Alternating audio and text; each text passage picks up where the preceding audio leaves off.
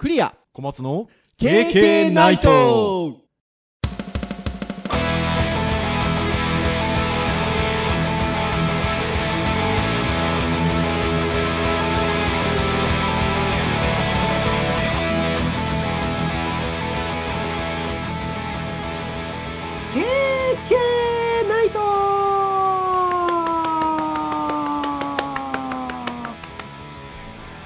ということで第439回の配信となります。お届けをいたしますのはクリアと。はいということでクリアでございます。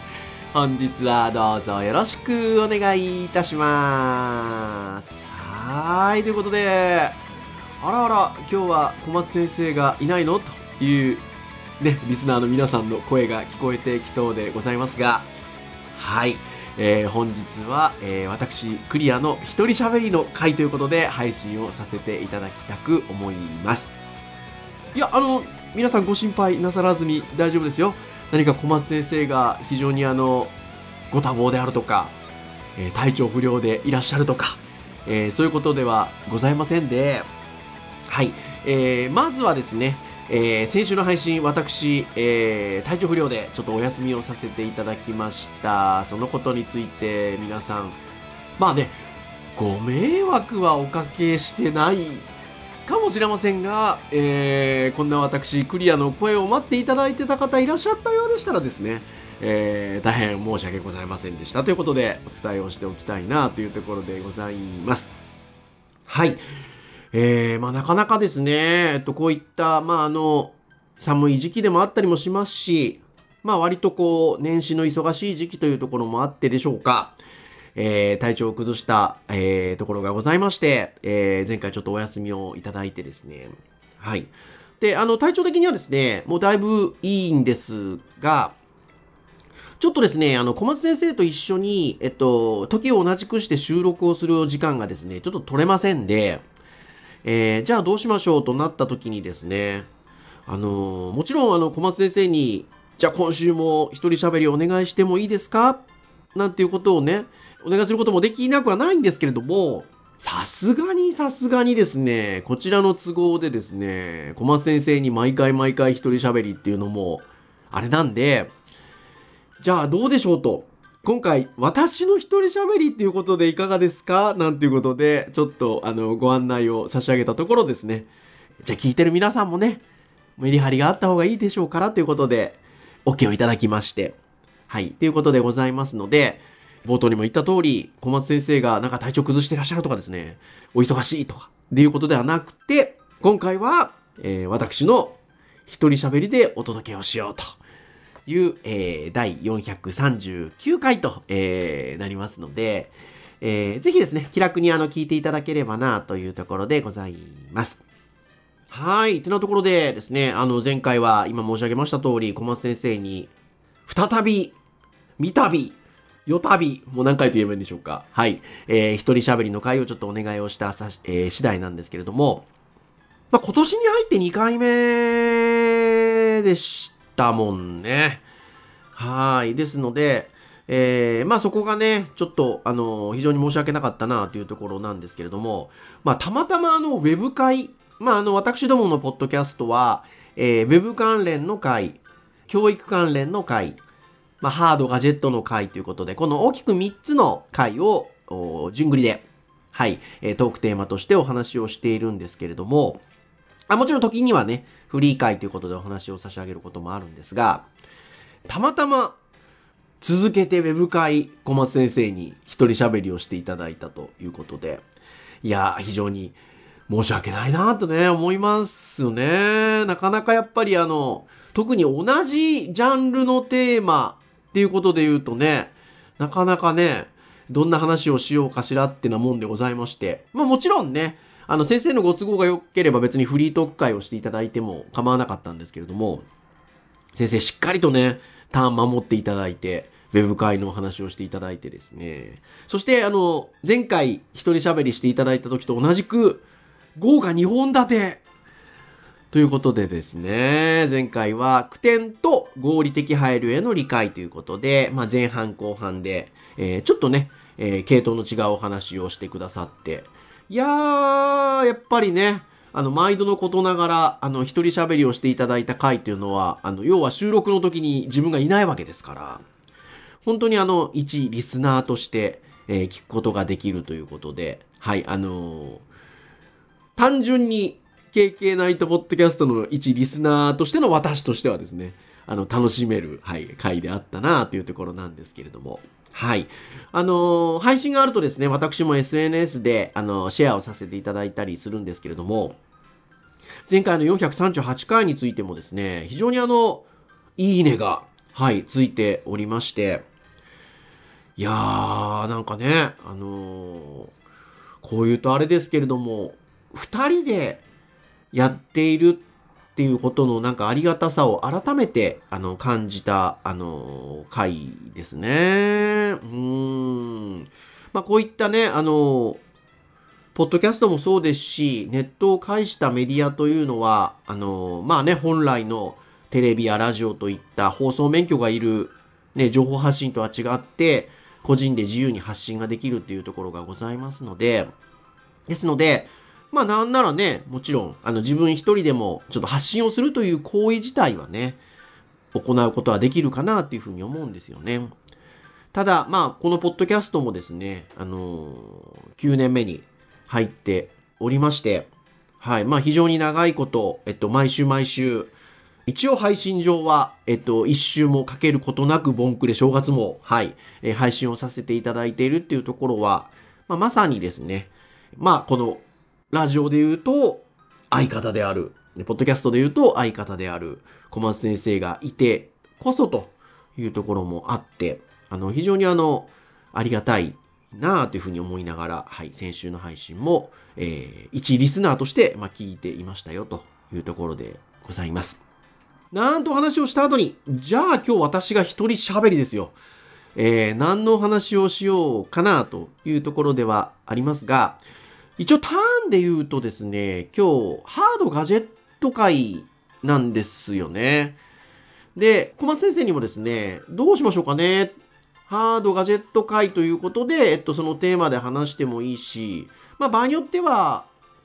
まあ、フリートーク会という形でお話をさせていただいて、えー、またご一緒にお話をさせていただくときにですね、ターンのお話ができればなぁどうでしょうかね？なんていうことで、あの、ちょっとお声掛けも差し上げたんですけれども、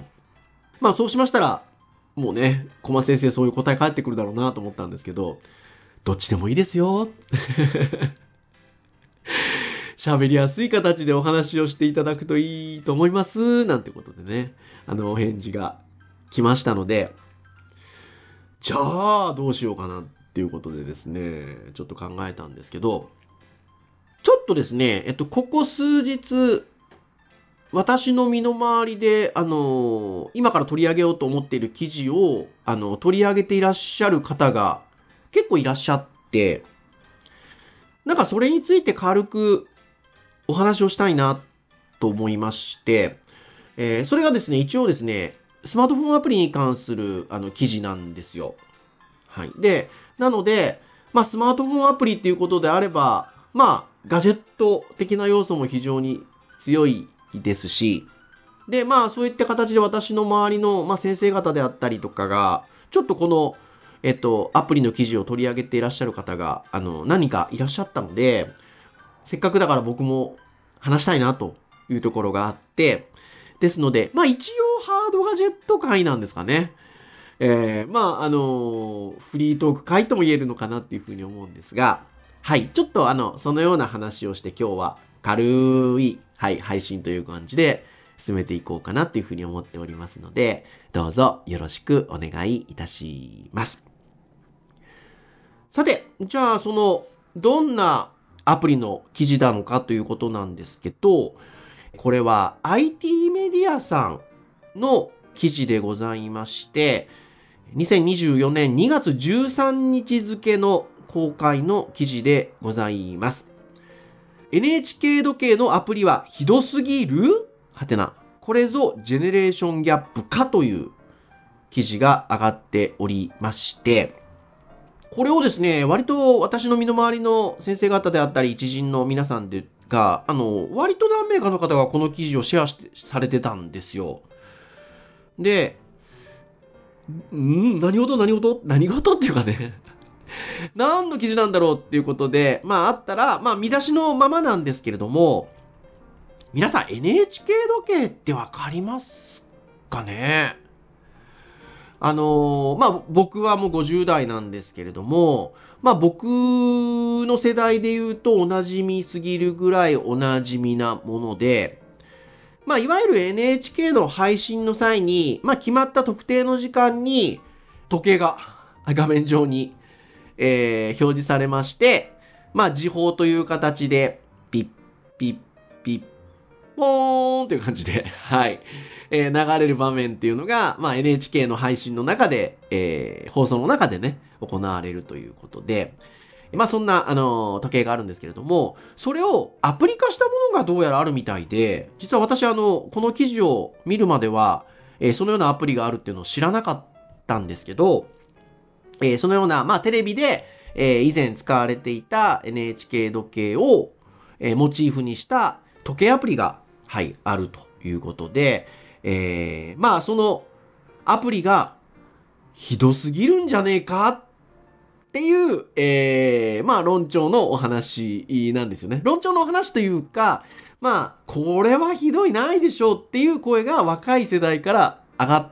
たと。一方で、まあ私たちのような世代に関しては、ん？っていうところで、これぞジェネレーションギャップかっていうまあ記事なんですよね。はい。ですので、ちょっとね、その、あの、記事をもとにですね、えー、どういうことなのかっていうのを見ていきたいと思うんですけど、まずその NHK 時計ですね、えー、デジタル放送っていうのが2011年から始まったんでしたっけ？えー、だったかなというふうに思うんですが、えー、デジタル放送以前の、えー、2010年頃までっていう感じで、はい、あのテレビの中でですね、えー、時計が、はい、えー、決まった時間に表示されていたということで、まあ具体的な時間で言うと、正午ですね。正午。はい。それと、えっと、午前午後7時の時報で表示されていたということですね。えー、まあその今言った時間の、になる3秒前から画面がパッと時計に切り替わって、えー、ポッポッポッピーン、ピッピッピッポーン、どっちなんでしょうか？はい。えー、音とともに、えっと、時間を告げていたということなんですけれども、これあの、実際にアナログ時計の文字盤を撮影したものを放映してたんですって、放送してたんですって、そもそもは。はい。で、えっと、どれぐらいの期間放送してたかっていうと、1968年、えっと、これ昭和43年ですね、え頃から、1991年、平成3年。頃まで、えっと、まずはその実際のアナログ時計の文字盤を撮影した状態で放送していたと。いうことですね。私が1971年、昭和46年の2月生まれでございますので、まあ、こう見るとね、1968年頃から1991年ぐらいまでということで書かれておりますので、まあ、ほぼほぼもう物心ついた時には NHK を見ると、やはり決まった一定の時間にそのような時報の時計が流れて、で、1991年頃っていうと、まあね、大学生ぐらい、大学、高校、大学生ぐらいという感じの時なので、まあそのぐらいまでは、本当に普通にアナログ時計が画面上に出てたということで、非常にあの、なみ、馴染みが深いものとして僕たちの世代にはありますね。で、えー、その2000 1991年以降ですね、えー、それ以降は2010年頃まで時計の画像データを放映していたということですね。で、えー、放送のデジタル化とともに姿を消したということで、えー、ございますよ。はい。ですので、そういう意味で言うと、まあね、実際のアナログ時計を放映していたのは1991年、平成3年ですよ。そして、まあそれ以降は2010年頃まで画像データを放映していたということで、もう2010年と言ってももう今から14年前でございますので、やっぱり若い世代の皆さんにとってはあまりもう馴染みがない NHK 時計なのかなっていうところですよね。そして、まあそんな NHK 時計なんですが、2006年頃にはですね、ブログのパーツとして登場して話題になったということで、そして、えー今回、えー話題になっている NHK 時計の iOS アプリが出たのが2009年ということで、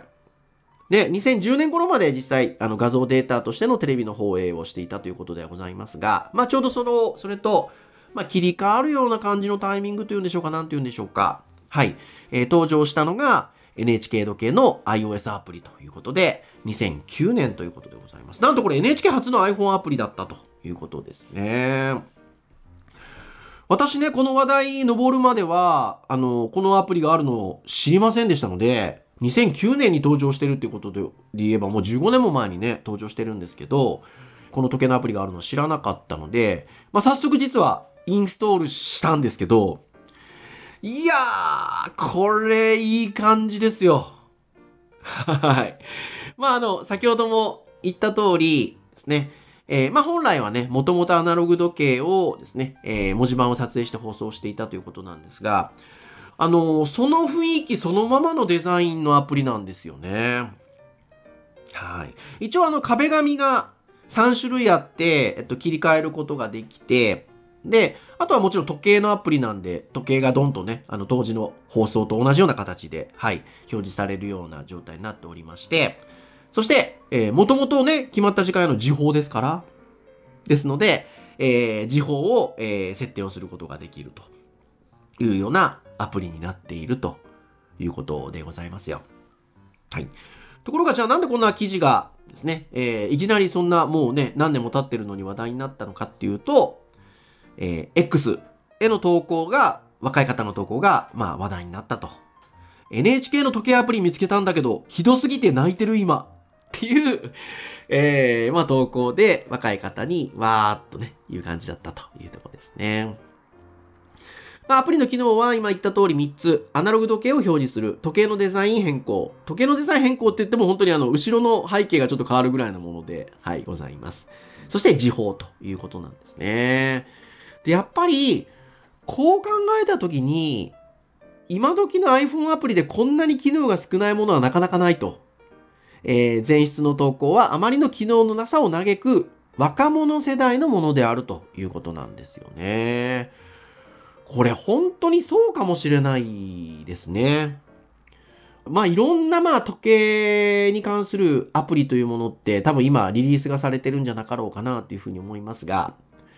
まあ今時ね、時計の機能を持ったっていうことで、単純に時計だけを表示するようなものっていうのはやっぱりそこまで多くはなくてというんでしょうか。まあ時間っていうことに絡めた何がしかのまた派生をする機能みたいなものがあったりとかですね。もしくは時間に合わせて非常にあのグラフィカルな表現、多彩な表現をしているようなと、えーアプリも多いでしょうし、ね、まあタイマー機能であったり、まあいろんなもの、まあ昔からあるような機能っていうのも当然時計にまつわるような機能っていうのはありますので、こういったようなものっていうのが、まあ、搭載されていて叱るべきということもないですけど、みたいなことっていうのが、もう若い世代にとって言えば当たり前になってるのかなというところで、やはり、あの、そのような感想になるのかなというふうに思います。ただ、まあ、これに対して昭和世代は懐かしすぎて泣いている、などと反応し、X で昔話に花が咲いたということですよね。まあ、先ほども言いました通り、私このアプリがあるのを、実はこのニュースが、記事が出るまで知らなかったんですけど、インストールをしました。で、もう本当に、あの、その当時のテレビで配信をしていた NHK 時計が、えー再現されてるだけなんですよ。もうただの本当に時計。でも、これは何かね、やっぱりときめくものっていうのがありますね。うーん、あの、とってもあの、ときめくものがあるなっていうふうに思います。やっぱりなんかその時計というものに対しての時計という純然たる機能に対してのこうなんか求める部分っていうのもなんか私たちの世代にはあるというんでしょうか。なんかその多機能な部分っていうのもちろんね、あればあれで、あれ、えー便利ですし、あの、使い勝手っていうところもあるんですけど、なんかそうではない、あの、そこにある、あの、感じっていうんですか？うん、あのとてもいいなーっていう感じがします。まあ、スマートフォンね、普段使っていない時って、あの、私場合によってはこう、あの、スタンドに立てかけてっていう感じで置いてるんですけど、充電しながら。まあね、あの、単純に横向きにして、そのアプリ立ち上げとけば、まあ本当に置き時計になるわけで、で、その置き時計っていうのが、私たちの、まあ、昔あった、あの、NHK 時計の懐かしい感じ。その時計そのもの自体がそこにある感じっていうところっていうのが、なんかやっぱりあの、とっても胸にくるものがあって、なんか、えっ、と、まあ、今日ガジェット界、ハードガジェット界ということでお話をしてるんですけど、なんかガジェットに求めるものっ、あの、そういうこともあるんだよなーっていうふうになんか改めて、なんか思わされたなーっていうところでございます。本当にあのこれね、あの私のような世代の、あの皆さん、リスナーさんに関してはですね、同じように感じていただける方も、あの、少なからずいらっしゃるんじゃなかろうかなっていうふうに思うんですが、まあ、逆にね、でもこの時計を実際に見たことがない世代っていうことで言うと、本当にあの見出しの通りで使えないアプリっていう風な判断をされても間違いないのかなというふうに思います。で、あのー、この記事をですね、えー、IT メディアさんの記事を書いてらっしゃる方自体も45歳の方でいらっしゃるようなんですけれども、うん。ただやっぱり、あのー、その45歳の方であっても、そういうふうに思うところあるだろうなっていう感覚ではあるようでいらっしゃるので、もっともっと若い皆さんにとってはなおのこと、そういうふうに感じられるんだろうなっていうふうに思いますね。うん。で、あの、記事の中でこういうことも書いてあって、あ、なるほど、そういう視点ってなんかあんまり持ったことなかったなと思ったんですけど、最近って YouTube、あとは音楽サブスク、サービスが普及したことで、えー、若い世代も古い楽曲、映像に触れる機会が、まあ、増えてきてますよね。そしてこれがジェネレーションギャップを埋めていて、えー、まあ筆者の方もね、えー、年下と同じコンテンツの話で盛り上がりやすくなったと感じているということで。あーと。うん、でも、これってそうなのかもしれないなっていうふうにちょっと思いましたね。まあ、YouTube 音楽サブスクっていうところで言うと、映像であったり音楽っていう観点の見方なのかなっていうふうに思うんですが。はい。まあ、昔々はでいうところで言うと、世代を問わず流行る音楽みたいなものがあったりとか、映像作品みたいなものがあって、えー、まあ、共に語り合うみたいなものがあったんですけど、やっぱここ長いこと来てですね、まあ、音楽であれ、映像作品であれ、結構細分化が進んできて、えー、まあ、世代を問わず、誰でもが知っている音楽、そして映像作品みたいなものっていうのが、まあ、なかなかね、生まれづらくなったところでっていうのはまあ言われて久しいんですけれども、まあそういった中で、ああ、確かに確かになと。まあ昨今のサブスクみたいなところのサービスが普及してきたところで言うと、若い皆さんも本当にあの、古い楽曲を聴いてらっしゃる方も増えたりとかですね。実際なんでそんな、例えば僕の好きなバンドの曲とかって知ってんの？とかね。あのー、そういうことって意外と確かにここ最近、ここ数年特に多くなってるなっていうのは感じるところで、ああ、これってやっぱりそういう文化が発達してくると、ジェネレーションギャップみたいなものっていうのも少し埋まってきてるんだなっていうふうに思わされました。うん。で、あの、それってとってもいいことだなっていうふうに思うんですけど、ただ一方で、テレビで放送されてた時報ですよね。今回のこのアプリっていうのは。で、この時報がサブスク配信されることはないということで、はい。えー、ございまして。ですので、NHK 時計は、だけは ジェネレーションギャップを超えることはないんだろうなと感じた、えー、とし、いうことで、はい。スマホアプリ版が突然ブールに、ブームにならない限りにおいては、えー、このギャップっていうのは埋まらないんだろうな、ということで、実は短い記事なんですけど、えっと、終えられているというところでございますね。いや、まさに、あのー、そうだろうなというふうに思います。はい。で、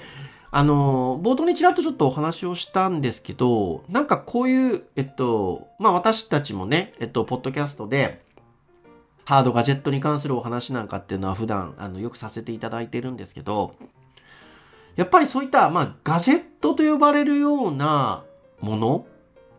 っていうのは、なんかね、あの、その機能的な、あの、目新しさもそうですし、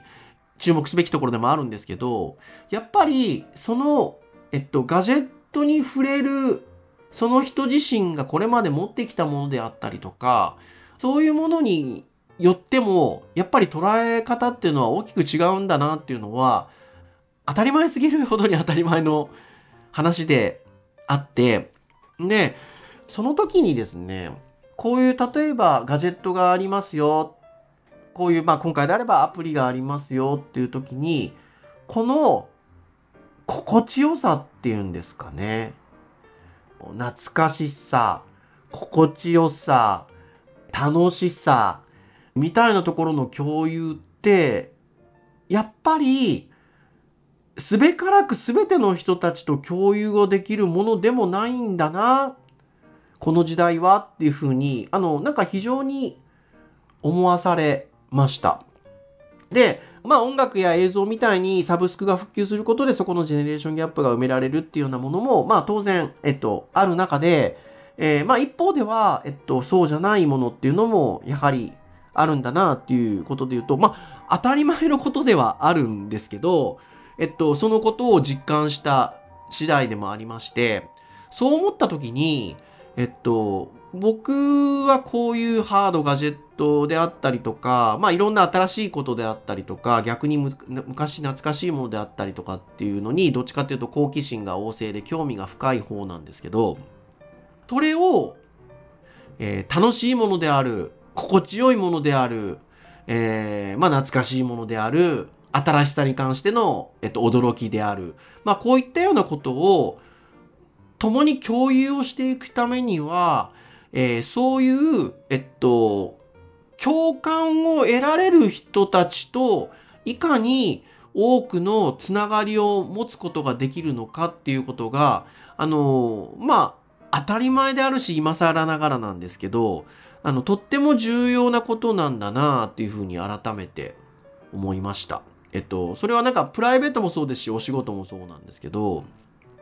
なんか、あの、共感ができることを、方を、いかにこう、自分の周りに増やせるのかっていうのは、私もね、50を過ぎて、えっと、人生の折り返し、100年時代ということで言うと折り返しを迎えているわけですけれども、なんか、先々のね、仕事もそうですし、プライベートもそうなんですけど、より良い人生をっていうと、とってもなんか大げさな形で聞こえるんですが、まあ、限られた時間っていうのがある中でですね、どうこう、あの、より良い、あの、人生を送っていくんだろうかっていうふうに考えると、やはりそれは仕事であれ、プライベートであれ、いかにこう、共感を持てる人たちと一と、えっと、コミュニケーションを取ることが、えー、重要なのか。そして、なんか、あの、こういうアプリの記事一つ取ってあった時に、それを、なんて言うんでしょうね。一緒に心地よいものとして共有できる。面白がれる。驚き合える。場合によっては泣ける。えー、まあそういったようなことが、あのとっても大事なんだなって思いました。はい。あのーそれで言うと、あの、お仕事で言えば、非常にあの、今僕は、あの、たくさんいろんな視点で、えっ、と、例えば、まあ、あの、専門領域のウェブデザインみたいなところで言うと、えー、たくさんの、あの、クリエイター仲間の方もいらっしゃれば、えー、教え子もたくさんいらっしゃいますし、えっと、そういった皆さんと、まあ、やり取りをすることができる、あの、とってもありがたい立場におりますし、えー、教育的な視点、えっと、先生というお仕事も長く続けておりますので、えー、教育的な視点で言うと、まあ、IT チャーズという教育者チームに身を置かせていただいて長いんですが、えー、まあそういったところから繋がっているたくさんの先生方であったりとか、もしくは、えー、学生さん、生徒さん、受講生さん、えー、皆さんとのやり取りをする中でも、あの、とても共感し合えるところっていうのを、えー、多く持ててるっていうこともありますし、えー、本当に最初の最初の話に戻ってくるんですけど、まあ、このポッドキャストに関しても言うと、9年目に入っている中で、えー、長く続けられていることっていうのは、やはり、まあ、ウェブもそうですし、えー、そういう教育的な視点もそうですし、えー、ハーデガハードガジェットに関すること、あとは世代も同じであるということ、えー、というところで、えー、小松先生と、えー、長くご一緒させていただいてですね、このポッドキャストができているっていうことが、あの、非常に、あの、なんでしょうね、ありがたいことでもあるし、えー、いいことでもあるんだなっていうふうに、あの、この記事を通して思わされた次第でございますよ。皆さんいかがでいらっしゃるでしょうかね。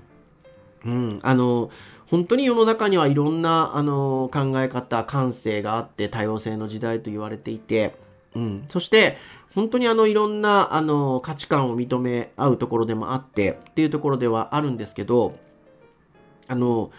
決してですね、あの、こう、その、なんて言うんでしょうね。えっと、いろんな考え方に対して、どうこうっていう話を今日はしてるわけではなくて、あの、なんだろう、やっぱりこう、日々の、あの、生活を彩りより豊かにしていくためには、えー、こう、同じ価値観、えー、もしくは近しい価値観、えー、もしくは、えー、価値観が違っていたとしても、何かそこに共感をし合える感覚みたいなものを持てる人たちとどれだけご縁を作ることができるのかっていうことがとてもあの今後の人生においては大事なんだろうなっていうふうに思った次第で、はい。そしてですね、えー、このポッドキャストもですね、9年目には入っております。まあ、いつまで続けることができるかっていうのは、まあ、いろんなもちろん環境の面においてもわからないんですけれども、まあ、非常にね、えー、貴重な機会を持ち続けているんだということで、もちろんあの、ご一緒に配信をさせていただいている小松先生に対しての感謝もそうなんですけど、えー、そういった形で配信をさせていただいているこの配信、この配信ですよ。えー、これを聞いていただいているリスナーの皆さんにもですね、えー、大きな感謝をしながらですね、え、引き続きのご縁をつないでいきたいなというふうに思っておりますので、ぜひですね、え、皆さん今後とも何卒よろしくお願いいたしますということで、どんな締めなんだっていう話なんですが、えー、今日は、えー、NHK の時計アプリ、まあ世代ギャップを感じられるものではあるけど、心地いいぜっていう 話でございました。はい。えー、KK ナイトは毎週木曜日に配信をいたしております。公式サイトアクセスをしていただきますと、プレイヤーがございますので、直接サイト上で聞いていただくことができます。そういった形で聞いていただいている方も多いんではないでしょうか。ただし、Spotify 等々の、えー、購読登録サービスで登録をしていただきますと、配信されるや否やですね、皆さんの聞きやすい形で、えー、お手元で聞いていただけるかなというふうに思いますので、えー、ぜひですね、えながら聞きでも結構でございますので、ご興味がある回などございましたらですね、聞いていただけますと、経験大変喜びますということで、えぜひご愛顧のほどよろしくお願いいたします。では、以上といたしましょう。お届けをいたしましたのは、クリアでございました。それでは次回440回の配信でお会いいたしましょう。皆さん、さようなら